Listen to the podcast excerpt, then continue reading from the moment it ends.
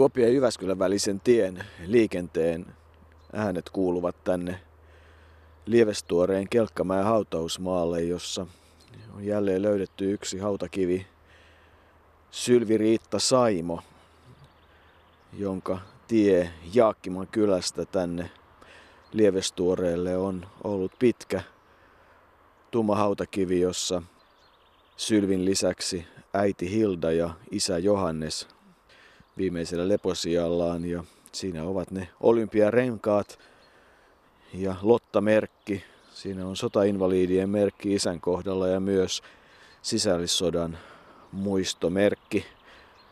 Pitkä on ollut Evakon matka. Pitkä on ollut Evakon matka ja päätynyt todella tänne Kelkkamäen hautausmaalle, mutta ennen kuin tulimme tänne haudalle, niin mehän kävimme tuossa Hohon kylällä. Se on se paikka, mihin evakkoperhe Hilda, Johannes ja tyttärensä Sylvi osoitettiin sodan jälkeen Karjalasta, Jaakkimasta ja, ja sieltä Kuokko, Sortavalla maalaiskunnasta. Se on vieläkin aika syrjässä. Täytyy sanoa, että kun sinne mentiin, oltiin melkein kuin erämaassa ja raivausta, jota varmasti, varmasti Sikiön perhe alun perin, mutta vuonna 1936 nimeksi tuli Saimo ja Saimona tultiin tänne Hohon kylälle, niin siinä on ollut kyllä aika raimaaminen siinä tilassa.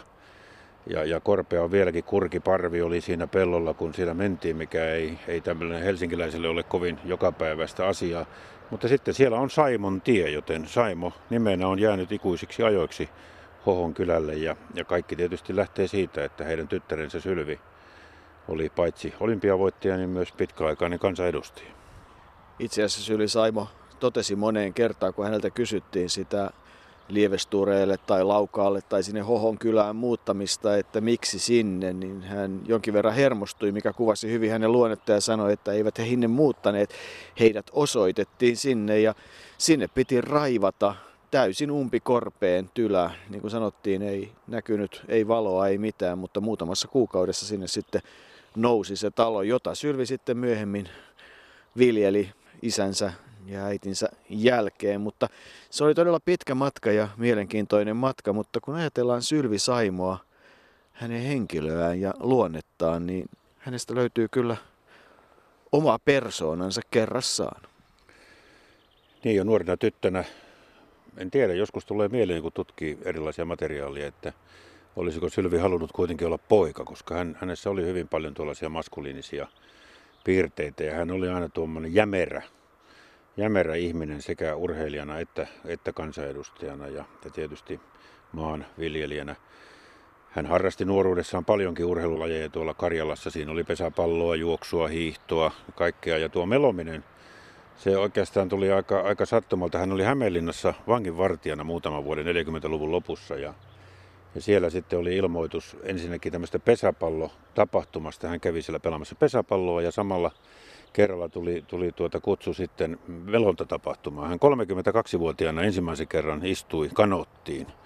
Ja siinä, sillä retkellä, joka oli se ensimmäinen retki, niin ensin ei kanotti meinannut millään pysyä suunnassaan ja pystyssä, mutta hämmästyttävän nopeasti hän oppi ja loppujen lopuksi sitten kun se porukka, joka sen retken teki, niin siinä muutama poika ehti ennen häntä, häntä sen retken maaliin ja tuota, siitä alkoi tuo melontaura, joka johti sitten olympiavoittoon ja, ja monenlaisiinkin tapahtumiin. Sylvi Saimo oli aina kova naisurheilun puolesta puhuja ja, ja todellakin silloin kun hän aloitti melontauransa ja, ja nousi sitten kansainväliselle huipulle, niin naisurheilun arvostus Suomessa ei kovinkaan suurta ollut. Siinähän periaatteessa vaan miehet olivat sitä mieltä, että naisten pitäisi, pitäisi lähinnä säästää herkkiä elimiä, jotka oli luotu lasten synnyttämiseen. Se oli hyvin yleinen urheilujohtajien käsitys ja jopa Tahko Pihkala oli aikanaan sitä mieltä, että, että ei, ei naisen sovi hikoilla ja, ja, ja, ja uurastaa urheilukentillä, koska, koska hikinen nainen ei ole ollenkaan herttainen.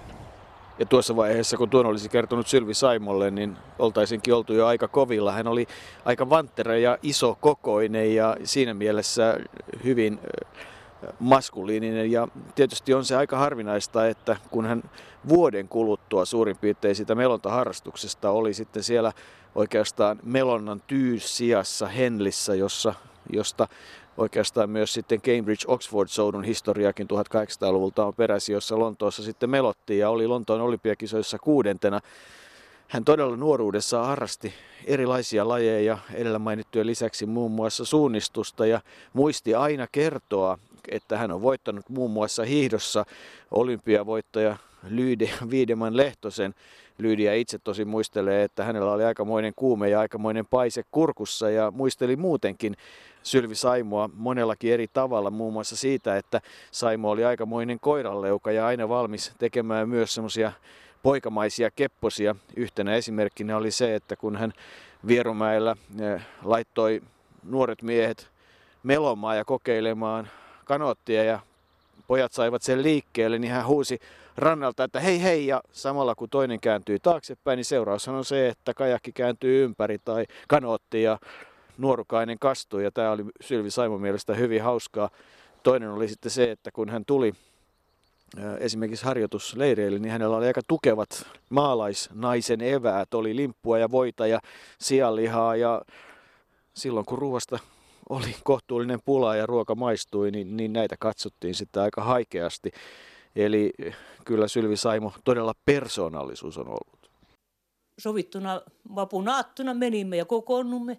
Ja minulla annettiin myöskin kanotti, joka oli valtavan leviä, se on 80 senttiä leviä. No eihän, kun minä se kanotti miestä, tämähän on nyt niin semmoinen laiva, että tässähän pitää vaikka tanssit kannella, että eihän tästä nyt kukaan kaadu.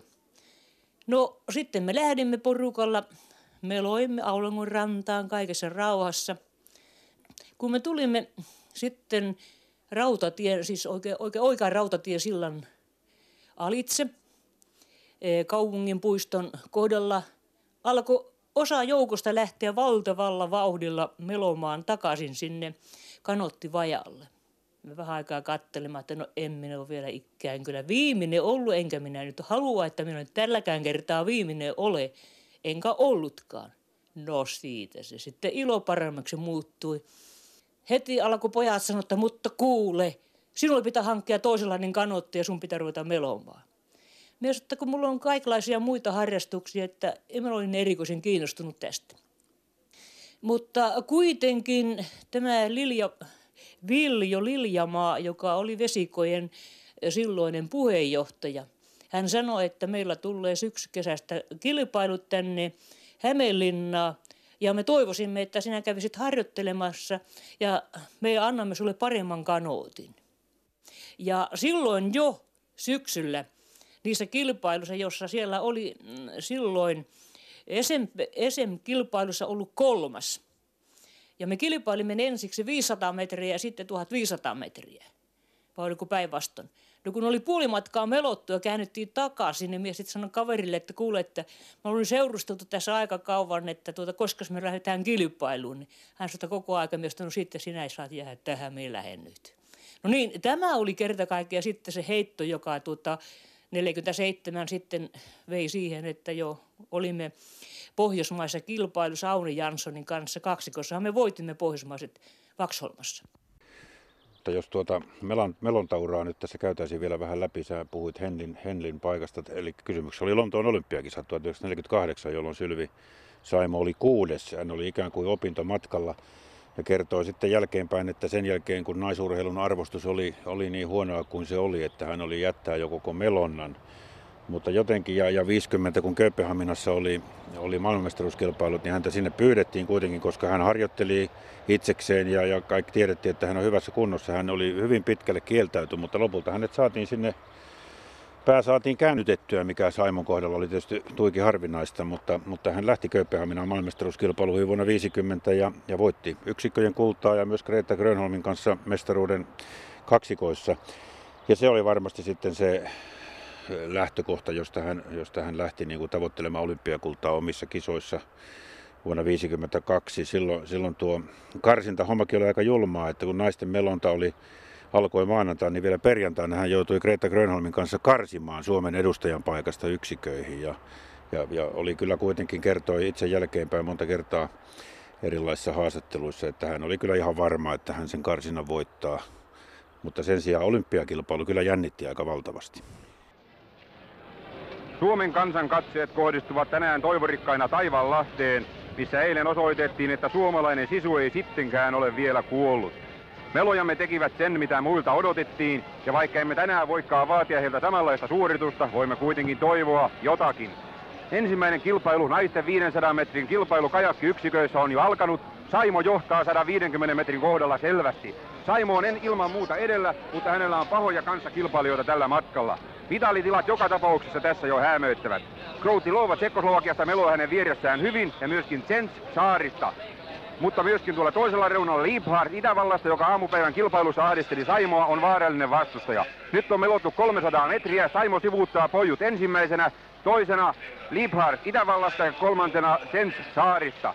Saimo yrittää kaikkensa. Hän tekee sen, minkä kaikki Suomen kansan jäsenet tällä hetkellä hänen toivovat tekevän. Melkein uskallamme jo luvata, että hän tuo meille kultamitalin, niin selvä on hänen johtonsa. Nyt kuitenkin näkyy paremmin tämä asia maalipaikalta niin, että siirrämme puheenvuoron Janhuselle. Täällä on täyskuume täällä parhaillaan. Auringon kilossa on äärettömän vaikea tältä paikalta mitä erikoisempaa nähdä, mutta ikävä kyllä tuntuu siltä niin kuin Itävallan tyttö olisi nyt ensimmäisenä, joskin Sylvi Saimo on aivan vastaavalla korkeudella. Tämä on aivan selvä kamppailu Sylvi Saimon ja Liebhardin välillä. Jännäämme kovasti kumpi tulee paremmin pärjäämään. Liebhardt vetää tätä sisäpuolta, Saimo ulkopuolta. Saimo näyttää niin kuin, niin kuin olisi lievä johto. Maali on vinossa. Äärimmäisen tiukka paikka. Ja nyt, nyt tuli Saimo maali, mutta samassa oli myöskin saksalainen. Siitä on äärettömän vaikea mennä sanoa, sanomaan, kumpi oli varmasti ensimmäinen, mutta tuntuu siltä niin kuin Saimo olisi ollut.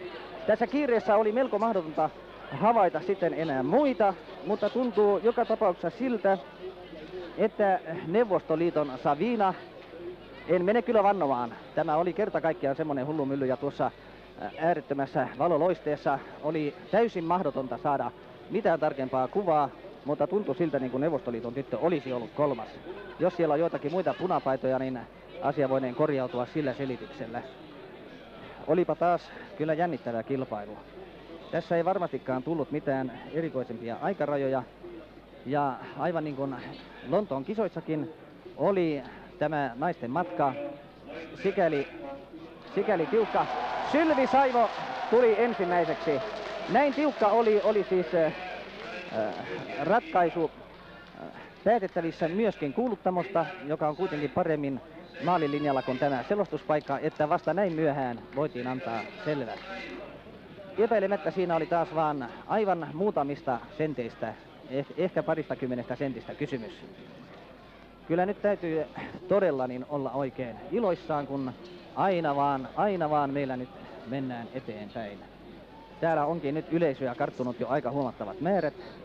Ja jo aamulla juhlisti katsomoamme täällä muun muassa prinssi Bernhard ja äh, sitten olympiasankari Zatopek vaimoineen. Tämä oikeastaan siis kaksi olympiasankaria yksin tein.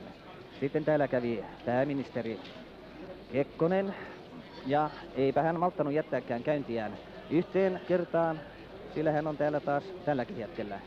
Sitten täällä on meidän olympiakomiteamme mm, miltei, miltei kokonaisuudessaan aina Frenkeliä myöten. Myöskin tämä on herättänyt suuressa yleisössä jo huomattavasti enemmän kiinnostusta kuin aikaisemmat täällä suoritetut ottelut, sillä voidaanpa sanoa, että alakatsomo on aivan mustanaan. Saimme, saimme tässä tulokset. Voittaja, ensimmäinen kultamitali Sylvi Saimo, aika 2.18.4. Itävallan Ketrud Liebhardt toiseksi, ajalla 2.18.8, siis neljä sekunnin kymmenestä oli erona. Kylläpä oli tiukka paikka. Ja kolmanneksi syöksähti siinä aivan ennakko-odotusteni mukaisesti Neuvostoliiton Niina Savina aika 2.21.6.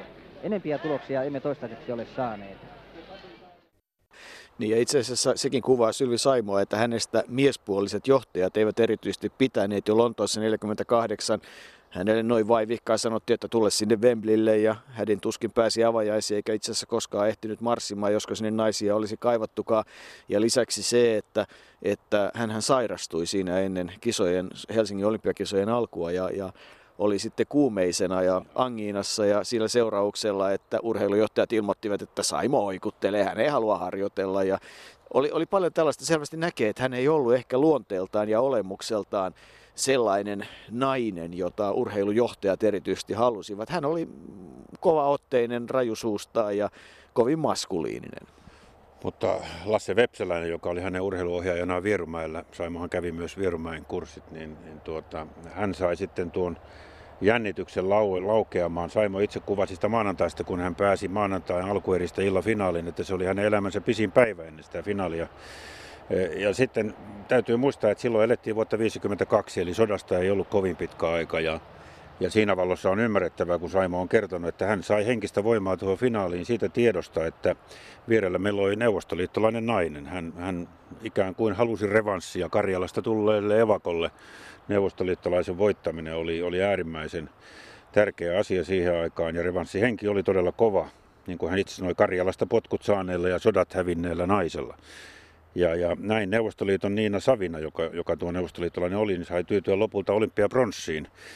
Saimo joutui kaikkein kovimmalle itävaltalaisen Gertrude Liebhardtin kanssa, mutta voitti kuitenkin sen verran selvästi, että ei siinä mitään. Ja, ja oli, oli sitten varmasti onnellinen, mutta niin kuin hän on itse sanonut, hän, hän tuota, pyhitti tavallaan tai antoi sen voiton rajan taakse jääneelle Kuokkaniemen kylälle, Suomelle, mutta ennen kaikkea sille Karjalan kylälle, josta hän, lapsi, jossa hän lapsuutensa vietti ja josta hän joutui lähtemään. No mitä minä laskin, niin oliko se korkeintaan 500 kilometriä olisin silloin olympiavuotena harjoitellut. Ei toisena vuosina jäi muutama sataa kilometriä. Ihan, ihan lyhyesti. Ei ollut aikaa. Leipää piti hankkia. Totta kai kun tämän uutisrakentaja tekee metän keskelle taloa ja raivaa peltoa ja pitää saada rakennuspuita ja pitää sahata ja, ja myöskin piti koko aika ottaa rahaa metsästäkin. Eihän millä sitä tuota rakennettiin. Ei niitä korvauksia sanottiin saatiin osa se oli niin pieni määrä, mitä korvauksia yleensäkin sai kukaan. Ellei joku sitten oikein viisas ja etevä johtava portassa olevat ihmiset, ainahan sen tiedät, niin että ne osaa ihan kenotella melkein itsellensä mitä vain.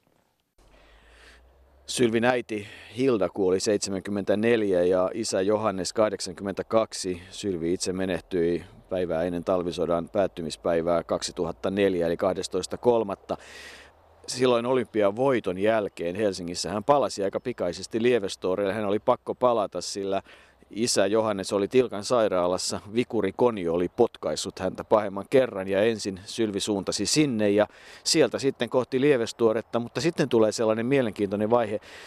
Sylvi itse muisteli jossain vaiheessa, että ei ollut mitään juhlallisuuksia, että joskus sitten kuppi kahvia tarjottiin, mutta taas toinen kirje ja lähde, lähde kertoo, että hänen tullessaan Lievestuoreen asemalle, itse asiassa siitä aikamoinen matka sinne Hohon kylälle vielä on, niin siellä oli vastassa väkeä pilvin päin ja, ja hän joutui yritti hypätä vielä siitä kiskobussista pois ennen, ennen asemaa, ettei joutuisi siihen. Hänellä oli lahjoja ja oli sitten juhlaa ja hän sai jopa kirjekuore, jossa oli jotain, mitä hän ei koskaan uskonut saavansa urheilusta eli rahaa. Sehän oli yksi sellainen keskustelu, mitä perheessä käytiin, että eihän noilla mitalleilla ei niitä voi edes syödä, oli äiti jossain vaiheessa todennut, mutta kyllähän naisurheilijan asema silloin ja urheilijoiden asema ei se ollut sellainen kuin nykypäivänä. Sitten myöhemmin Sylvi sai muun muassa Pro Finlandia-palkinnon ja sai sitten sitä myöten, tai Pro Urheilija-palkinnon tarkemmin ja sen 50 000 markan silloisen summan, mutta hän kovasti puhui naisurheilijoiden puolesta ja, ja halusi, että naisurheilijoiden asemaa parannetaan ja sehän oli yksi semmoinen kantava teema sitten hänen poliittisella urallaan. No minä monta kertaa kiukus päässä, niin mä tempasin verttelypuumme, kun pyyhkäsin, kuulen tuolta läksin Arkadian mäeltä, niin tuota kiersin Seurasaareen, ei uimahallissa ja tulin takaisin, kuulin, niin Siinä oli kyllä hiki tipotettu, tippautettu, mutta sisukin oli laahtunut. Sylvi Saimo jatkoi melonta-uraa vielä aina vuoteen 1957, mutta esimerkiksi Melbourne olympiakisoihin hän ei suostunut lähtemään. Hänen äitinsä silloin Hilda sanoi, että, että, että ei sinun hampaasi tuohon mitaliin pysty, ei siitä leipä lähde eikä nälkä lähde, töitä täytyy tehdä ja niin Sylvi Saimo unohti toiset olympiakisat. He meloi kuitenkin kotimaan kilpailussa ja täällä Pohjoismaissa, mutta, mutta siitä vähitellen sitten ura loppui. Hän oli kuitenkin jo innostunut politiikasta. Vuonna 1953 hänet valittiin Laukaan kunnanvaltuustoon ja, ja siitä tuo ura lähti ennen kuin eduskuntapaikka sitten heltisi, niin hän joutui yrittämään kolmesti. Sylvi Saimo itse totesi, että lievestuorelaiset hänet kyllä tuntevat ja tietävät hänen määrätietoisuutensa ja mitä asioita hän ajaa ja miten voimakkaasti hän pystyy niihin vaikuttamaan, mutta, mutta kesti aikansa ennen kuin sitten laajempi kannatus saatiin. Ja vuonna 1966 sitten keskustapuolueen edustajana Sylvi Saimo ensimmäisen kerran valittiin Arkadianmäelle, jossa hän oli kolme kautta aina vuoteen 1978. Mäkin olin entisessä elämässä joskus toimittajana eduskunnassa ja, ja tuota, muistan kyllä tavanneeni Sylvi Saimon siellä ja, hän, ja, ja, ja katsoneeni lähinnä siitä, että kahvilassakin hän oli hyvin vaikuttava hahmo ja hänen kanssaan mielellään vaihdettiin ajatuksia muut kansanedustajat ja olemassa paljon kuvia, jossa muun muassa Eino Uusitalo ja Ahti Karjalainen keskustelevat hymyssä suin Sylvi Saimon kanssa. Sylvillä oli Välillä tuli ärräpäitä, mutta ja välillä tuli, mutta aina voimakasta tekstiä, määrätietoinen halu niihin asioihin vaikuttaa, mitä, mitä hän halusi. Ja, ja siinä mielessä hän oli suosittu. Erittäin mielenkiintoista tai merkittävää on se, että, että tässä tulee jälleen tämä Sylvi Saimon tietty maskulisuus esiin, eli hän oli nainen, joka toi housuun pukeutumisen eduskuntaan. Hän oli lähes aina housut jalassa. Se oli hänen tapansa ja hänen, hänen tuota, käsityksensä siitä, että minkälainen vaate hänelle sopii. Ja sitten kun tullaan, puhutaan Sylvi Saimosta ja hänen määrätietoisuudesta ja tietysti hänen semmoista omintahkeisesta huumorintajustaan, niin kyllä aika moni muistaa, kun siihen työnteon vahvistamaan käpälään otti kiinni, niin tiesi ottaneensa Urho Kekkonen, jota Saimo oli itse asiassa valitsijamiehen valitsemassa neljä kertaa, mutta kaiken kaikkiaan viisi kertaa presidentiksi, varmasti pohti joskus, että, että voi hyvä Sylvi sentään, mutta, mutta niin pohti joskus myös Sylvi, että onko Kekkonen tuon arvoinen. No yhtä kaikki hän puristi kättä oikein kunnolla. Hän puristi kättä niin kunnolla, että siinä on monipoika, monipoika joutunut kärsimään. Tuosta valitsijamieshommasta muuten, niin, tai siitä, että Sylvisaimo oli viidesti valitsemassa Urho Kekkosta, niin siis se yksi valintakerta oli tietysti poikkeuslailla, kun Kekkoselle sitä ehdotettiin itselleen. Niin toinen on Johannes Virolainen, joka on viidesti. Oli, aina ovat kaksi, ainoastaan kaksi on sellaista, jotka ovat viidesti olleet Urho Kekkosta valitsemassa. Tuo kädenpuristus se oikeastaan alkoi. Sylvi Saimo piti tämmöisistä käytännön jekuista, practical jokes, niin kuin englantilaiset sanovat. Ja, ja siellä Kööpenhaminan maailmestaruuskilpailussa voitettua maailmanmestaruuden, niin pormestarin vastaanotolla, kun tuli hänen vuoronsa käteellä pormestari, joka käädyt kaulassa oli. Ja Sylvi Saimo kertoi, että hän näki, että oli pieni hintelä mies, jolla oli poikkeuksellisen pienet kädet. Niin hän sitten oikein kerran runttasi sitten, kun hän pääsi, pääsi puristamaan ja sanoi, että sen jälkeen se pieni mies, se oli siinä kyyneleet silmissä ja kätteli loput vasemmalla kädellä. Niin ja sitten kun puhutaan tasavallan presidentti Kekkosesta, joka jossain vaiheessa totesi, että meinasi lentää persauksille niin kuin Sylvi oli kätenyt häntä. Ja Lydia Viidema muistelee Sylvi Saimosta sitä, että olympiavoittajat olivat sitten kerran kutsutut jälleen presidentin linnaan ja kuinka ollakaan sitten kun siinä valmistauduttuun tilaisuuden alkuun, niin yksi adjutanteista tuli ja kysyi, että missä on Sylvi Saimo. Ja niin sitten he näyttivät, että tuolla hän on naulakossa antamassa, antamassa vaatteitaan, niin adjutantti meni sille ja sanoi Sylvi Saimolle, että ette sitten purista kättä samalla tavalla kuin viimeksi. Eli se on kyllä jäänyt selvästi mieleen, näin muistelee todella Lydia Viidemman sitä tilaisuutta. Ja kyllähän se, se on kaikki, mitä Sylvi Saimosta puhutaan, niin on tällaista hänen luonteensa on tietynlainen ja se kovuus sitten ilmeni myös siinä määrätietoisuutena ja siinä, että hän todella oli se olympiavoittaja.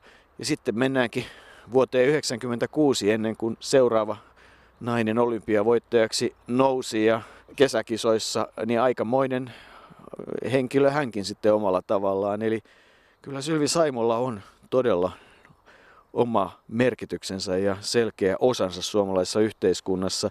Sitten hän tietysti hänellä se poliittinen ura ja vaikutus muun muassa alkoi hallintoneuvostossa raittiuden puolesta puhujana ja, ja tasa-arvoasiat ennen kaikkea olivat tärkeitä hänelle. Hän oli hyvin aktiivinen eduskunta-aikana, ei todella ollut sellainen nurkassa kyyhöttäjä.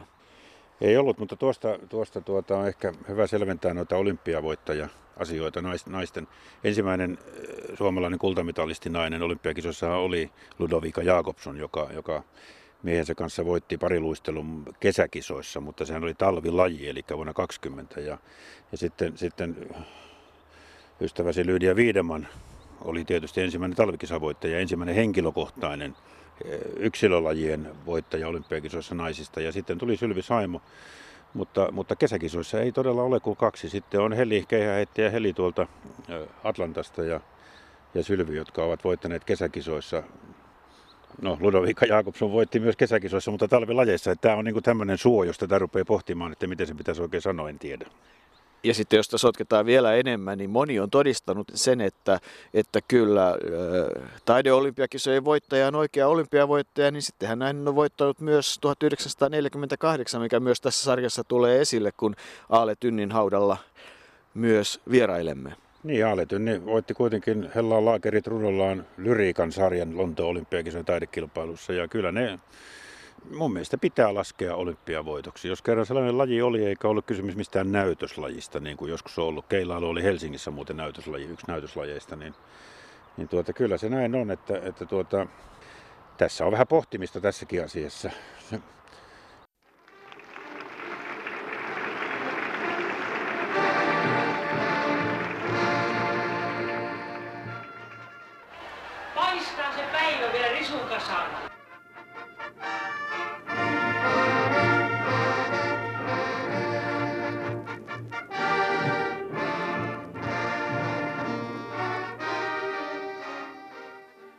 Sylvi Saimo on siis aika vaikuttava hahmo ollut kaiken kaikkiaankin suomalaisessa urheiluelämässä ja, ja suomalaisessa yhteiskunnallisessa elämässä. Hän on hyvin voimakkaasti toiminut maaseudun naisten puolesta.